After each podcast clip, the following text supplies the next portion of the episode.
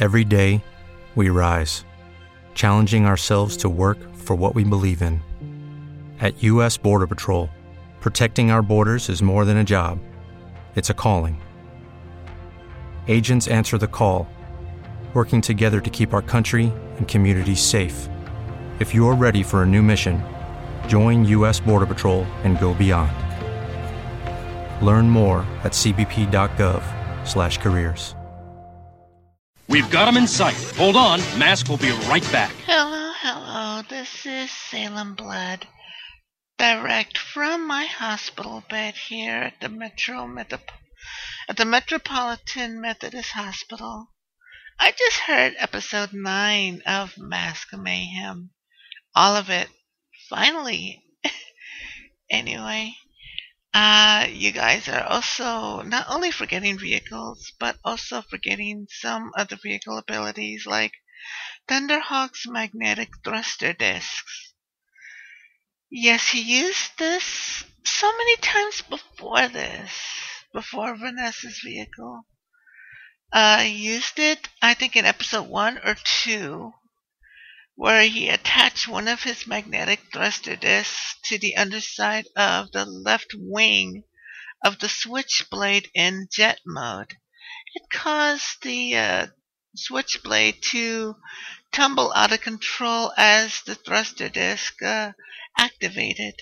See, what they do is they magnetically attach to a vehicle, and a very powerful thruster ignites, pushing it in that direction, whichever direction it's facing. These are apparently very powerful, because that one time when Dusty accidentally drove off a cliff in Hawaii, I think it was Hawaii, Matt used 2 thruster discs to attach to the underside of Gator to safely bring Gator down to a soft landing at the bottom of the cliff. He also used one of his discs to attach to the rear end of the jackhammer to cause the jackhammer to uncontrollably run into a wall. And we see in this case, he's used the disc to attach to the front end of Vanessa's vehicle, and the thruster pushed down the front end of the vehicle, forcing her to land. So this isn't the first time. It's not the magnetic pull of these discs that causes the vehicles, or that causes the effect. No, it's the little thruster embedded inside the center of the disc that does the pushing, that does the hard work, the pushing effect. The magnetic part is just only to attach to the vehicle. That's all. Otherwise, other than that, this is a solid episode you all did. I'm very happy at this episode. Keep up the good work. Again, this is Salem Blood from my hospital bed. Hopefully, by the time we hear this recording, I will be out of the hospital and back home again. Good work. Once again, TFG1 Mike and Optimus Solo. And have yourself a good day. Now watch what Mask does. Well, thank you for that voicemail, Salem. Not to sound like a complete and utter dick, but please focus on yourself when you're in the hospital. Don't worry about podcasting and replying to podcasts. As far as the magnetism thing and as far as remembering the vehicles and the weapons, I joked in a previous episode that I'm intentionally going to not say the vehicle names and not say the weapon names anymore and not remember what the hell they are, just because people keep pointing it out to us. But it's like at this point in the series, we're up to what are we doing today? Episode 23 and 24, right? Yeah. We're 23, 24 episodes in. I'm just watching to enjoy it or not enjoy it, and I nitpick on what I want to nitpick on. I don't know about Kevin, but we're not going to notice every little piece of weaponry type of deal. Yeah, like I said, it goes back to me just not owning the toys, so I don't have the background of knowing the names of vehicles, and, you know, I learn some of them as they go through, but I'm not trying to, like, spend a half hour memorizing every vehicle and every weapon that comes out of it and ability of the mask, etc., because this series is not good enough for me to do that, too. No. I mean, I'm enjoying parts of the series, but, yeah, and as for the magnetic thruster, it wasn't the point that I wasn't saying that there wasn't like a cartoon way of explaining it. I was just saying that it's highly unbelievable, even for me in the cartoon world, that object would have the effects that it does. I mean, of course, all the mask effects and vehicle effects are pretty far-fetched, but for that one, just kind of stood out to me that I didn't quite get how we were supposed to buy that was having the effects that it was. Yeah. Yep.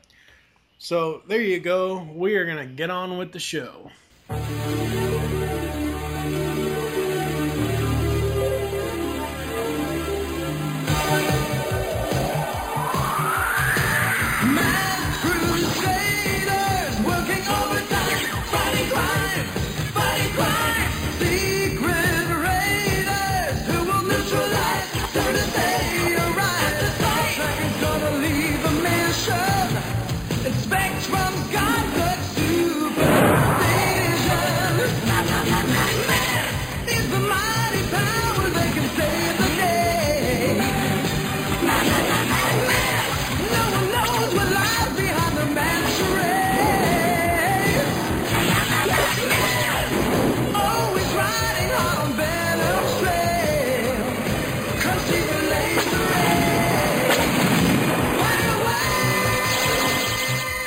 This is Steve, Joe, and Mike, and welcome to the Mayhem. This is Masked Mayhem, episode 10, and with me, as always, is my Rhino co-pilot, Optimus Solo.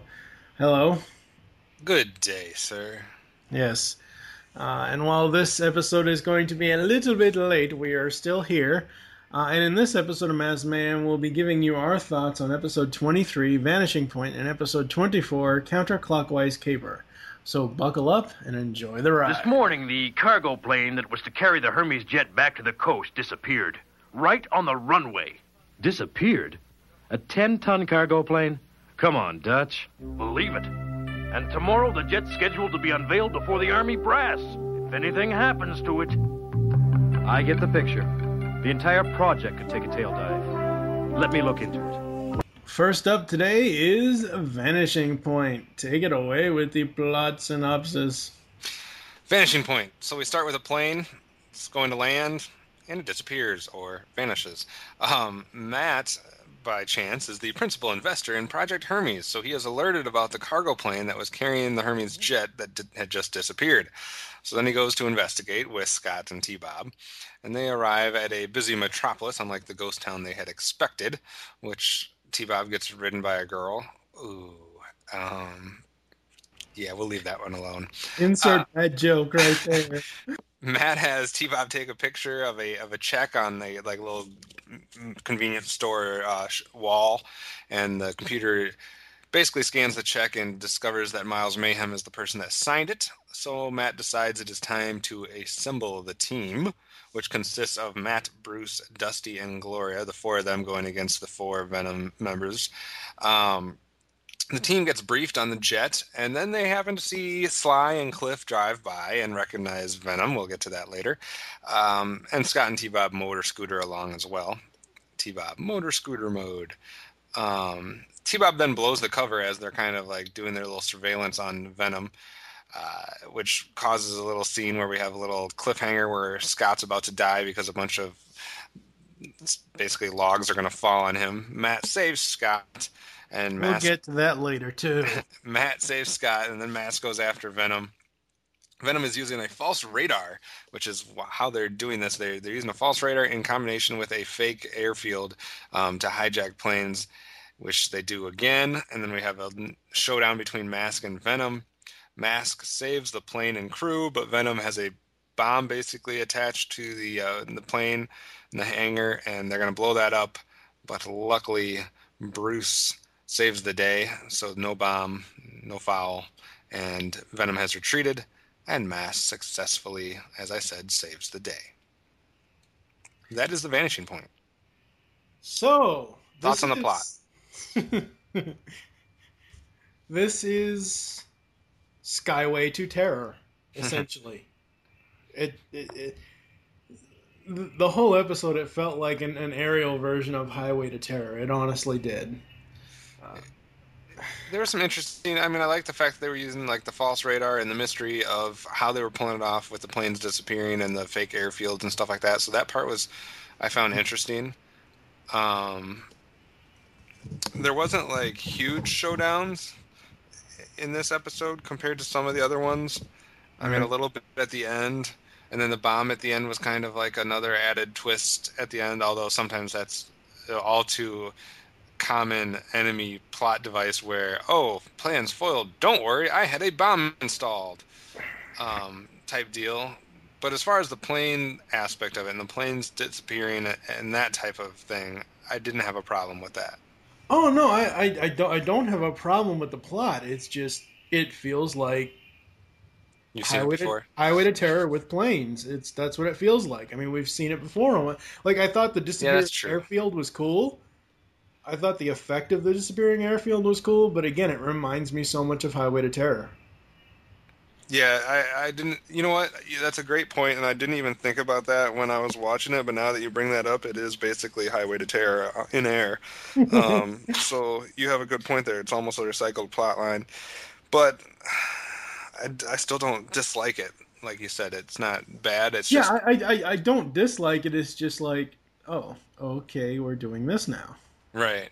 And like I said, we had 4-on-4 as far as the agents go. It had been a while since I'd seen Gloria. At least it seems like it had been a while. So it's good to see her back in the mix. I also thought it was kind of cool with the when Matt went to assemble the team, he made a specific reference that since they're not at the headquarters, he used the phrase satellite link when he was talking about the computer, like use the satellite link to, you know, select the proper team or whatever. So I thought he said that before though. Yeah. I just think it's a cool touch when they're not there that he references it and that kind of, well, they're adding in a whole lot of stuff. Yeah. I mean, even more in the next episode. Do you know who wrote this? Oh, yeah, I'm going to be looking all that stuff up and researching that. Expect that for episode 25 is a good number to start doing that. Okay. That's a nice round number. I like episode 25 as when we go over that. Yeah. But, you know, plot is good. Plot has potential. Plot does not ruin the episode. So we can go from there. Wow!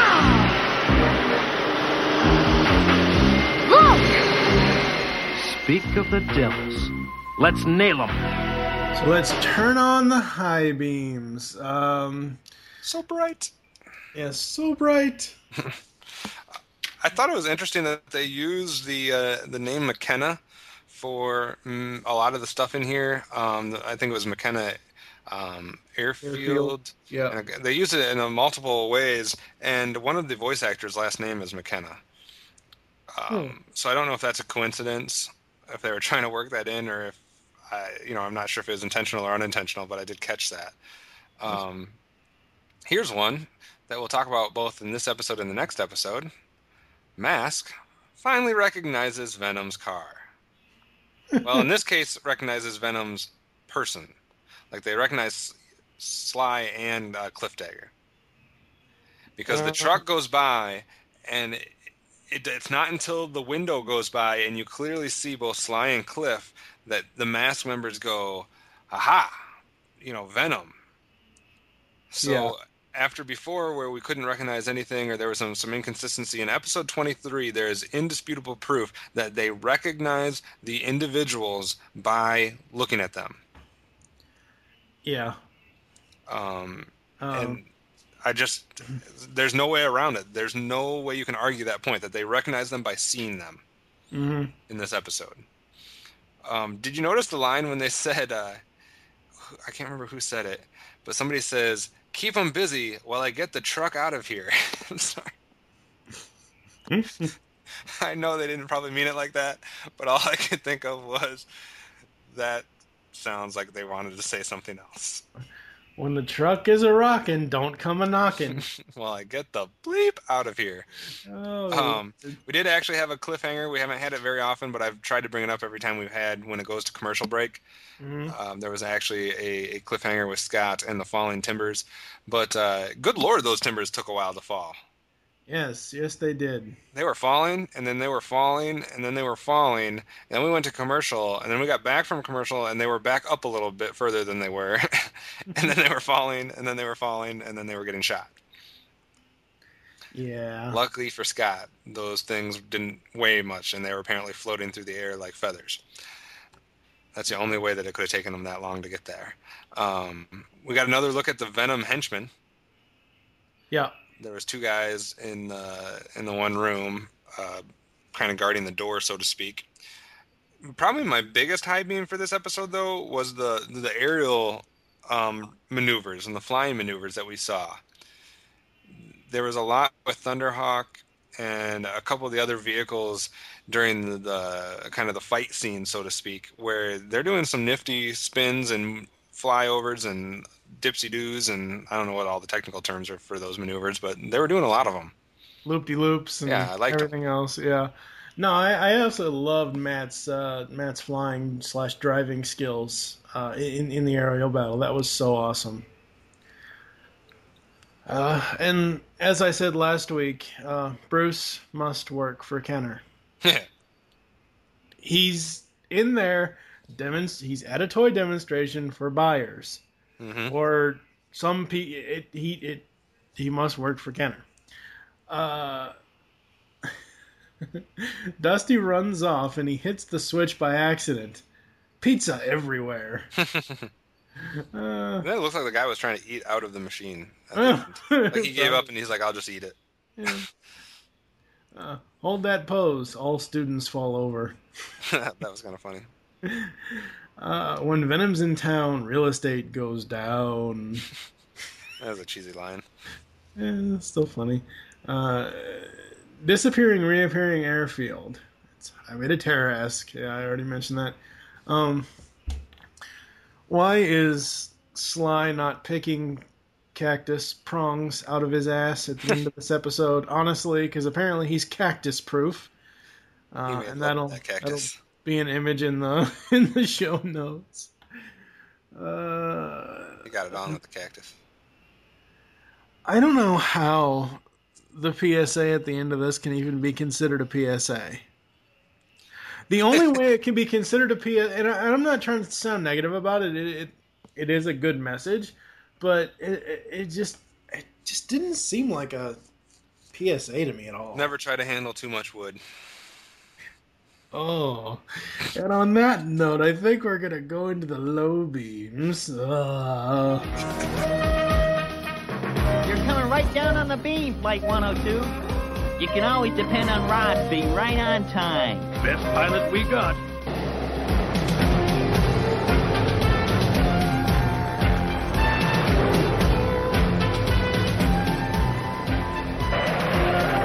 Right on time.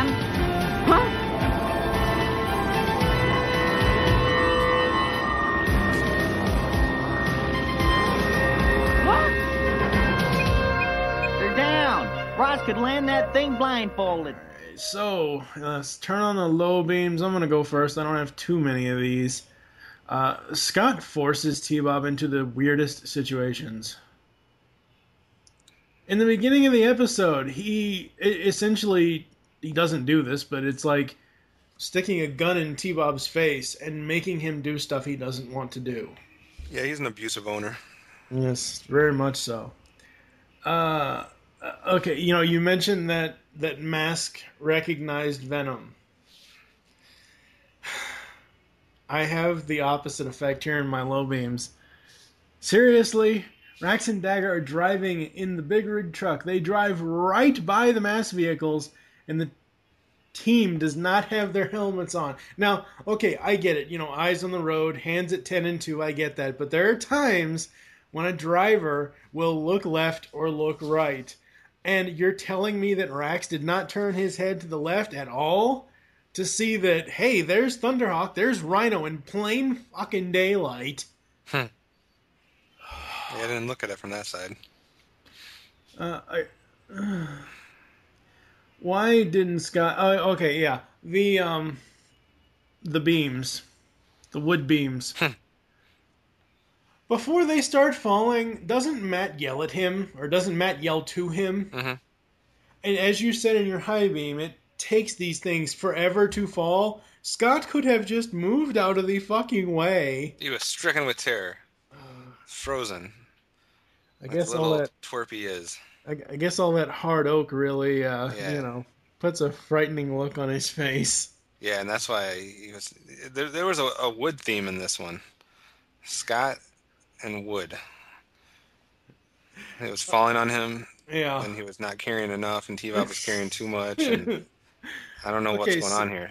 So my final one is, and this is just something that we've done in the last 9 episodes or whatever, and I'm exaggerating when I say this, but isn't this like the 10 billionth time that Switchblade has been damaged or destroyed? I'm thinking that there's an army of Switchblades. There must be. There's a disappeared landing field somewhere, a hidden cloaked landing field that has hundreds of Switchblades, and they just go to get one whenever they need one. Beginning of each episode, he picks out a new one. You know, like that commercial that used to run where, like, the person would be, like, looking for a new car, and they'd be like, I want a red car. And then all of a sudden, all the red cars would show up on the thing. Oh, that's the Auto Trader commercial. That still runs. Then they'd be like, well, I want a truck. And then it would be all trucks. Trucks, yeah. I want a Dodge. Like, I want all new cars. And the one that has, That's what he does with Switchblade. Oh, God. What do you have for low beams? None of my low beams are major ones. Like, they're not plot-related, they're not story-related or writing-related or anything like that. Most of mine might seem like I'm being very nitpicky, but they're all mainly about animation and the sequencing of stuff, with the exception of one. And that is, and I've repeated this multiple times, and people might be tired of me hearing it, or me saying it, but the voices. Good God. Okay. I know there's other shows where people do multiple voices. You know, you have your stars and they do the major voices. And then if there's side voices, they usually get those major stars to do the side voices. Yeah. They're like, you know, we have so many people under contract. We need a couple more extra voices. Do, you know, guy on street or do bank teller, whatever. All right. And I know in certain situations I can identify certain voices. Like I can identify Frank Welker's voice. You know, I can identify Peter Cullen's voice. I can identify, you know, like a Dawes Butler or some of those people. Even though they do a million different voices, you can kind of identify them because there's just that certain quality. But they still change the voices. Like, they still have dozens of voices that they can do for different characters. So it's not completely obvious. It's not like you're in a Transformers, and I hate to use that reference, but it's not like you're in a Transformers episode here, and we hear Peter Cullen as Optimus Prime, and then we hear random scientist with Optimus Prime's voice. Yeah. Like, he would at least change it somewhat. And they make absolute no effort in Mask to have the stars use different voices. The flight guy at the beginning is using Sly Rax's voice 100%. Yeah. The pilot is using, I can't remember if it's Buddy or Dusty, is using one of their voices 100%. Like, yep.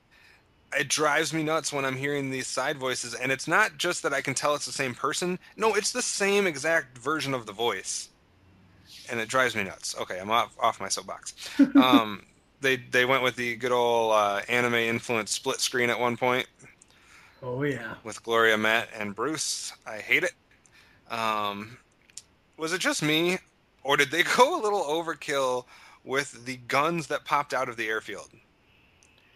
Yeah, that was... There was about 1 million of them. Because at one point, I was going to count them. I'm going to be like, I want to count how many guns just popped out. But then they do this, like, moving sequence where, like, somebody's driving, and it becomes impossible. There's so many guns. Yeah, like, there was at least 50 to 100 like automated guns popping out of that airfield, and to me that was kind of weird. I mean, like, you look at Boulder Hill, okay? Mm-hmm. Boulder Hill has maybe 3-4 different gun turrets once it's in its defense mode. Right. Maybe two. I don't know. We haven't seen Boulder Hill in a while because they're all in these. You know, they're rarely ever in, you know, Matt's house anymore or Boulder Hill. So it's like, you know, that you know how much firepower it has, but this airfield was like so overpowered. I mean, with that many guns, there's no way they could all miss. I know. So don't have that many guns because it just makes it less believable. Yeah. And they had weird sound effects on them, too. And my other little... Well, Cliff's car gets... Oh, wait, everybody can yell at me now because I didn't name it. Like a whole mountain drops on it. Yeah. Like a boulder the size of the boulder in Indiana Jones freaking lands right on top of it. Yeah. And smashes it.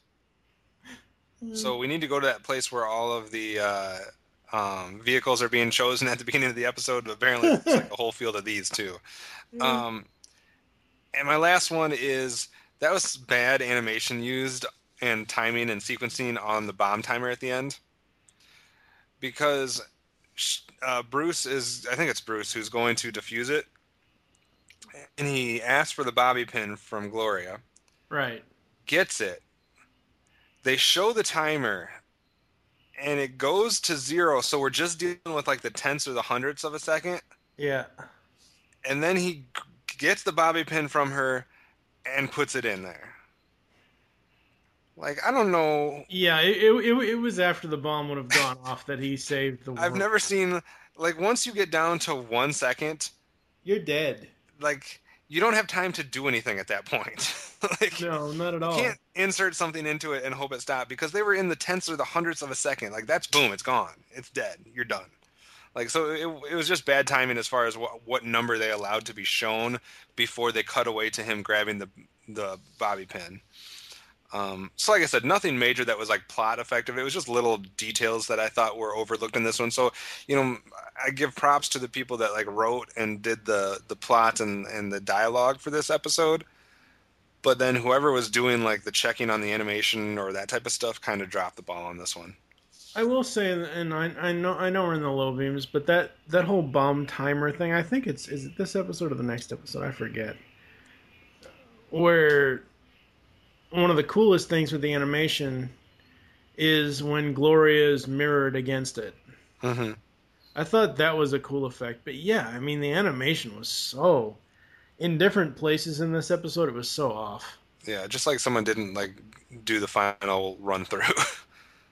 Yeah, not at all. There she goes. The turbines will go crazy trying to pump water backwards. The vibration will tear the whole dam to pieces. Exactly. And that would be the biggest disaster in history. Masks will have to try to stop it. No one will be interested in us. Hey, I like that. Torch on! All right, folks. Lastly up today, we are going to talk about episode 24, The Counterclockwise Caper. Plot, good sir. As Miles Mayhem so named this episode, The Counterclockwise Caper. We start off with Matt, Scott, T-Bob, and Gloria in Las Vegas. And all the machines start going backwards. All machinery, including T-Bob, starts going backwards because Venom has used a reverser machine. Matt leaves Scott and T-Bob at Lake Mead to go investigate. Meanwhile, we see T-Bob, the water skier. Matt and Gloria are off investigating, but they're bored and they're about to give up.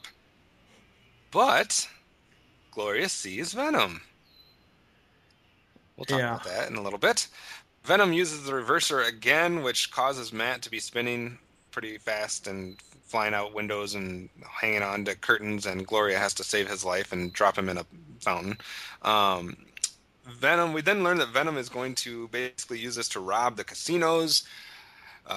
And at one point they use Vanessa to try to stall Mask while they get away with what they're going to be doing. Mask assembles the team for Las Vegas, which consists of Matt, Gloria, Bruce, and Dusty, again 4-on-4. Matt has Bruce and Gloria switch vehicles so that basically Bruce is with him, I believe is how that worked out. Yeah. And Gloria was with Dusty. Yeah. No, Dusty was with Matt, Bruce is with Gloria. Right. Yeah. Venom sets up a Hoover Dam for collapsing. They're going to use this reverser to collapse Hoover Dam, which is going to divert Mask's attention to try to save Hoover Dam and the people, which is going to allow Venom to get away with their robbery, etc. Meanwhile, Scott and T-Bob are out on Lake Mead, which is going to be affected by Hoover Dam's collapse. They're about to die, and Bruce lifts them into the Thunderhawk as they're flying over. Yes. Mask goes to save the dam, just like the... Save the damn day. Yeah, they're going to go save the damn day, which is kind of what Venom planned, but what Venom didn't plan is that they would split up. So two of the Mask members, Gloria and Bruce, are going to save the dam, while Matt and Dusty are still pursuing Venom. So the plan didn't quite go through how Miles thought it would. In the end, Venom loses the money and retreats, and Mask does save the damn day. Couple notes before we get into the plot here. I liked how the computer this time, we talked about it, keeps adding stuff. It gave reasons for each selection. Yep. It said I think it's done that before in the past. It's done that once maybe before, maybe twice. I never noticed it so blatant. Like, it'll continue. But it's like, you know, this person selected for this ability that's going to, you know, for expertise or for Las Vegas or whatever. I did notice, though, once again, that there was no ending to that team selection, and there was also no mention of Gloria. There was no acknowledging that she's already there or choosing her or anything like that. I thought there was. No, they don't say anything. They just select Bruce and Dusty, and then it ends with no words. So that was kind of weird. As far as the plot goes, you know, we've already seen plots, kind of like you said with the other one. We've seen this before somewhat, where all machinery is basically rendered useless or malfunctioning. So we've seen versions of this. I don't mind the complex plot with Venom trying to, you know, divert their attention to the dam while they, you know, rob the casinos and get away with the money. That was kind of cool. So I don't have huge problems with the plot. What did you think about it? Well, remember last week when you asked me if, at the end of episode 9, if there was any preview of episode 10 that I wanted to give, and I said something along the lines of, episode 10 might have the best episode of the series so far. Mm-hmm. I know I'm jumping ahead here, but I'm going to quote Billy Bob. A fucking 10! This is by far, it only took this series 24 episodes to actually get me to absolutely not have an issue with a plot, because this plot makes so much sense. Venom and Miles Mayhem specifically have never been succinct on world domination. They've been, you know, guided by money and riches. And this plot makes so much fucking sense. Granted, the way that it's done is a little goofy, but it's a distraction. That's all it is. It's a distraction while Venom goes and vacuums up all the money out of the casinos in Las Vegas. This plot makes so much sense as a criminal organization as Venom is. I absolutely love this episode. This might be my favorite episode of the entire series, and we're not even done yet. Yeah, well, I mean, I guess I didn't love it as much as you did, but maybe I'll change my opinion as we talk through this. I agree that I don't really have any problems with it, and I like that they were using a diversion, which is something we haven't seen very often. And it was cool just to have kind of a regular bad guy where they have plot where they have like this new device that they're going to use and they'll see how they deal with the fact that the machines aren't working. I thought that could have been used even a little bit better, but it's not necessarily anything bad about it. Yeah, I mean, like this episode, when we get into the high beams and the low beams, I don't have that many for either category. I mean, I've got, you know, some legitimate stuff, but it's like, when I watched this episode, I was like, wow. It was like I was just mesmerized, and I was just watching it to watch it. This is probably the first episode of Mask that I actually really thoroughly enjoyed watching the episode. Whereas some of the other ones, it's like, oh, God, I have to write this down about T-Bob, I have to write this down about Scott, or I have to write this down about teams not recognizing each other after, you know, it wasn't like that in this because it made the plot made so much damn sense to me. Yeah. Although the reverser machine's fugly, but anyway. I don't know. It's kind of cool looking. It looks like one of the droids from Star Wars, actually. It looks like a droidy car from Episode 1. It almost looks like one of the medical droids or medical droids from Episode 4 or 5. Yeah. I don't know. I have the action figure. Cool. Any other thoughts on the plot? No, like I said, a couple things I might have done a little bit differently, but I don't necessarily have any problems with it. Nice going, Matt! Will you look at that? And they say money don't grow on trees! So let's turn on the high beams. Okay, so the drunken gambler inserts money into T-Bob. Slot machine. He pulls his arm, and I thought that was hilarious. Vanessa. Although that dress was a little frumpy, but the gloves. It's all about the gloves for me. But anyway, did you notice that there's tons of sexual tension between Gloria and Matt in this episode? I did notice that. I mean, it's more present. Are they a couple or not? It has never really been expressly said to this point in the series. I don't like it. Okay. Spectrum can do anything. It even acts as the radio for Boulder Hill. Because he called the computer through Spectrum. We're going to get a voicemail on that now. Probably. Well, Spectrum is the mask. So I was right, damn it. I know what the hell I watched. We're going to get a lesson on its powers. Oh, God. Or its abilities. Email's better. Oops. Grimlock wore the apron better. Who wore the apron? T-Bob? T-Bob, yeah. Yeah, I'll agree with you on that one. That's all I got. What do you got for I-beams? Once again, Venom vehicles are recognized. Now in episode 23, it was indisputable evidence that Mask recognized the people.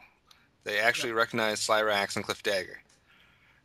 In episode 24, there's indisputable evidence that they recognized the actual vehicles. Yeah. So Mask can both recognize the individuals and the vehicles. I know the people are going to say, yeah, it's Venom that can't recognize Mask without their mask, etc.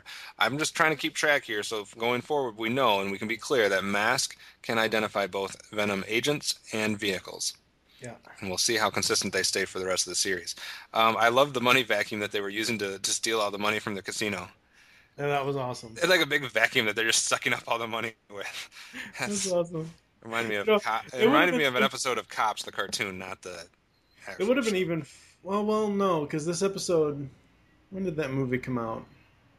I think this episode happened before Spaceballs. I was going to say it would be kind of cool if it was like a mini Meter Maid. Yeah, that's funny. So last episode we had Let's Get the Truck Out of Here. This episode, I know it's going to be a cheesy pop culture reference, but at one point the line was said... You're on a boat. And I just found it funny, like the Lonely Island guys or whatever it is. Like, do you get that reference or not? No. Somebody out there is going to get that reference. But I can't remember who says it. I think Scott or something. He's like, you're on a boat. And I just laughed. The money on the cactus I thought was pretty funny. Yeah. The money stuck to the cactus that Dusty was picking off one by one. Yeah, that was funny. And then, of course, the line that money does grow on trees. Yeah. So those were my high beams. Yeah, I mean, this one, as I said in the plot, it was just overall enjoyable. Finally, an episode that I can actually enjoy. That's good. I can't believe it. Matt Tracker actually on vacation. Everybody's got to take a break sometime. Get away from villains, violence, and misery. Let's turn on the low beams. Okay, T-Bob going backwards is one thing, but T-Bob talking backwards sounds like muffled screams. It was like, I don't know, it was like, it wasn't like a weird backwards language. I don't know if you ever did that as a kid with your friends, but you always create languages with friends. I don't know, I used to do that as a kid. I think a lot of people have. Little stupid 6-year-old stuff. But it was like, it goes to the bad voice acting in the series. Yeah, I couldn't quite tell what was going on there, what was being used, if that was a person, if that was some type of mechanical effects or machine or computer voices, or I couldn't tell what was going on there. And Scott, again, we're 24 episodes in, and he still wants to go on missions. You're left out of dangerous situations because you might die. you know, giant, huge pieces of hardwood nearly killed you last episode, dude. Come on. Oh, my God. The Ouch Cannon. Is that really what it was called? The Ouch Cannon. Worst weapon name ever. That Dusty's. Was pretty bad. Oh, God. Good PSA message, but bad T-Bob joke. Use a suntan lotion. Yes. And again, okay, use suntan lotion. I don't remember. Did T-Bob actually put it on himself? I don't remember. Okay, if he did, then there's something wrong with that because T-Bob is mechanical. I'm pretty sure he didn't. Okay. Maybe he put some reflection or reflective stuff so it doesn't make him hot. I don't know. All right, what do you got for low blow? How about right at the beginning when Gloria and Matt are there and Gloria says, "I can't believe it, Matt Tracker on vacation? He's on vacation every episode." I know. What the hell? What do you mean, Matt Tracker on vacation? He's on vacation every other episode. They've been to 1,800 countries already, and we're only in episode 24. Not all of them were work-related. In fact, I remember specifically at one point him, Bruce, Scott, and all them out on a pontoon. Yeah. That wasn't a vacation? Yep. Stop it. Although it was funny seeing the guy put the money into T-Bob, or attempt to. Yeah. I question the use of a drunk gambler stumbling around in a kid's cartoon. It is Vegas. We're in Vegas. We're full of people gambling. Then this guy's clearly hobbling around, almost slurring his speech. He can't walk straight. Yeah. Well, that's what the suntan lotion PSA is for. I guess. And then I question... Apparently, I thought... I don't know, Scott refers to one Venom member as, I can't remember who he sees, if it's Vanessa or whoever. He says, "That was a Venom." Yeah, I did notice that. That was a Venom. Yeah. Venom is singular now? Yeah, that... they're each a Venom? Or is the organization Venom? The voice sessions for this show must have really sucked. No, seriously, because, okay, I remember one of our, and this is slightly off topic of low beams of this episode, but I remember one of our complaints about the DVD set from Shout Factory was that there was not really that, there's only two bonus features on it, there was nothing with the voice actors or anything like that, and Brian Ward has gone on record in saying that they did reach out, but apparently no one who voice acted in this series, Doug Stone apparently did not remember even voicing Matt Tracker. Well, see, and I even reached out to try to reach out to Brian Ward because I was searching, and I have been searching for years for actual images of some of the people that did the voices in Mask. Yeah. I have a lot of them, but there's certain people that you can't even find an image for anywhere on the internet. And he couldn't find anything for me. But yeah, the voice actors. Sorry if they're listening, but I know they're not. How about at the end when Scott says, "Hey, I even did what you told me to. I stayed on the lake." And Matt goes, "That's my boy." What? That's my boy. Now in theaters. Sorry. That's my boy. He said, "That's my boy." Oh, my boy's so good. He always obeys me, and I'm proud of him. I've raised him well. What the fuck? Your boy never does what you tell him to. He's always in trouble. He's always getting himself almost killed. And you have nothing to be proud of in your parenting skills. Stop it. I don't know if I should wait until we... Well, I don't know if we should... I think I'm going to wait till final thoughts, because it has nothing to do with this episode. But I have a comparison for people when we get to final thoughts. Any other low beams? One more low beam, and that is... I know you kind of had it as a high beam. The Matt and Gloria angle. Yeah. I don't like it. Only because, to me, I don't know.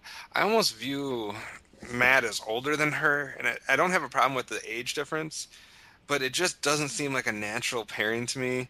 And I just, he's the boss. And, hey, you know, you get to the top. He's getting it on with his only female agent. Yeah. and bringing her on vacation with Scott and T-Bob, and I don't know. I just don't know if Mask as a cartoon, if it's necessary to have hints or glimpses at a romantic connection with anybody. I'd almost prefer a romantic connection between Matt and Vanessa. Yeah, like, I'm not saying obviously they're evil and one's good. That would be awesome, but that would never. No, I'm saying like in the past. Like the romantic connection beforehand, and before one was Mask and one was Venom. And I could even go further and say that Vanessa, was hot for Matt or whatever, and somehow caused the death of Matt's actual wife. And that's what turned her bad or something. Like, we could go deep here, but I'd rather have that than, here's this female agent that we've never hinted at this before. Yeah, and all of a sudden, the first time, like there's been little hints, like there's been little snide remarks between Matt and Gloria in past episodes. But we've basically gone 24 episodes, and then all of a sudden there's a love connection. Yeah, I think that's why it feels unnatural to me. Yeah, so it so totally does. I mean, if they had. If there had been a hint since the beginning, it'd be different. Yeah. Or if they spread it out, because it took. I'm gonna make a Justice League Unlimited reference that you're not gonna get, but the listeners might. In Justice League Unlimited, when Hawk Girl and Green Lantern start dating or whatever else, it takes them like 2.5, 3 seasons before that even happens. You know what I mean? And, it's little things here and there that build up to that. And that's the same kind of thing here. It's like there have been little, like, snide, not really snide remarks, but little, coy remarks and stuff back and forth. As far as the age, I would say Matt's between 38 and 43. I would say she's anywhere from 29 to 34. So that's not that. No, I don't really have a problem with age. Right? No, I know. I was trying to figure out why it felt unnatural to me, and I think it's just because it's all of a sudden after 24 episodes. Yeah. Like, I think that's my biggest problem, and I don't know. I just don't like the idea. I don't want this to continue. Yeah.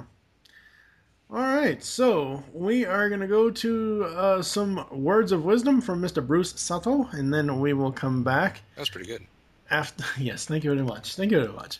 After some ads and everything else to close the show out. Stay tuned. Mask will return. You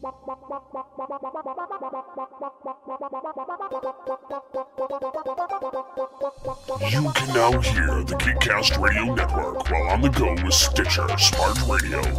Stitcher is a free use and talk mobile app available for your smartphone. And when you download Stitcher to hear Geekcast Radio, you'll have a chance to win money. Downloading is quick and easy. Just find Stitcher in the App Store. During registration, hit the promo code box and enter Geekcast Radio, all one word, to get automatically entered to win $100. The latest episodes of the shows will be waiting for you in your favorites. You'll get access to lots of other amazing shows, too. Always available to you on demand, no syncing. It's Stitcher Smart Radio. Don't forget to enter promo code Geekcast Radio when you register. Yes, Venom's out there someplace. Where? The jet's due to land in less than 2 hours.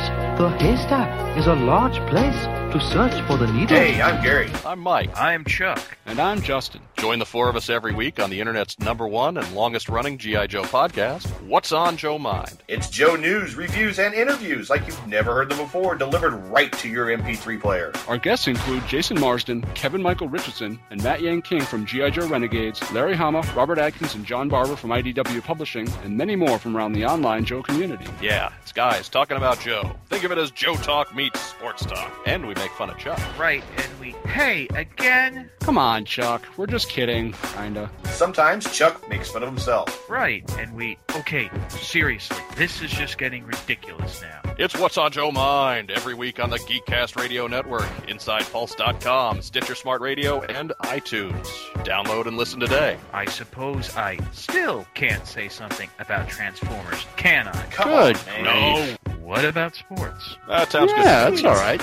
What tarnation's going on? Even the wolf circles back, leaving 2 sets of traps to confuse its pursuers.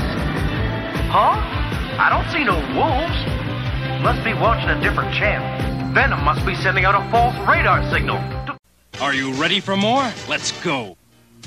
So before we get into our ratings and final thoughts, the PSAs. PSA 1 is don't carry too much at once, and PSA 2 is suntan lotion. I like the first one just because there's all kinds of dirty jokes I can make about at the young age of whatever he is. Scott already knows you should not be carrying wood, or at least not too much wood, as a boy. So good. Just.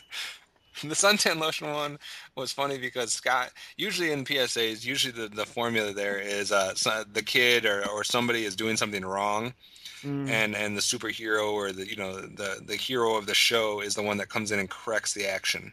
And in this situation, Scott was doing the right thing from the beginning, and it was Matt saying, "That a boy, kid. Good job. You're putting your sunscreen on." So it was a little different. You know, instead of somebody doing something wrong that was being corrected, it was somebody doing something right and then being reinforced. Right, yeah. I can kind of see that, but still, these PSAs for this week's podcast, just, they make no sense in a violent 80s cartoon. I want to know who came up with the... Okay, I can understand suntan lotion. Like, kids never want to put on their suntan lotion. We should throw that out there. Who came up with the idea that, man, kids are always carrying too much? Yeah. What? I had a backpack as a kid. I still have a backpack today. Is that a problem that the cartoons need to try to, like, subliminally, you know, message kids to try to prevent because kids everywhere are carrying too big of loads? I don't think that's that. That was not meant as a bad joke. I know. It wasn't until I was like, in college where I started trying to carry too much because I was living on like the third floor, and like when we went grocery shopping, each person would try to carry like 20 bags of groceries on their arms. Yeah. So they only had to go up the stairs once. I don't remember that being a problem for me as 10 at like the age of 10. Could I not carry like? Was I trying to carry all my action figures at the same time? Like, what could I have possibly been carrying that this PSA would relate to me in any way? Yeah. All right. So my getting into the for final thoughts, there's a certain podcast. Of course, it's 2 years away, but there's a certain podcast that's going to be reformatted and redone in 2014, the 30th anniversary of Transformers. And in preparation for that, because as we all know, or most of us know, at least you know and Steve knows and everyone else knows that podcasts with me, that I plan ahead very, very far ahead. You do. And he has my life plotted out for the next 20 years, folks. Shut a prisoner. Up. I'm a podcast prisoner. Oh, don't even go there.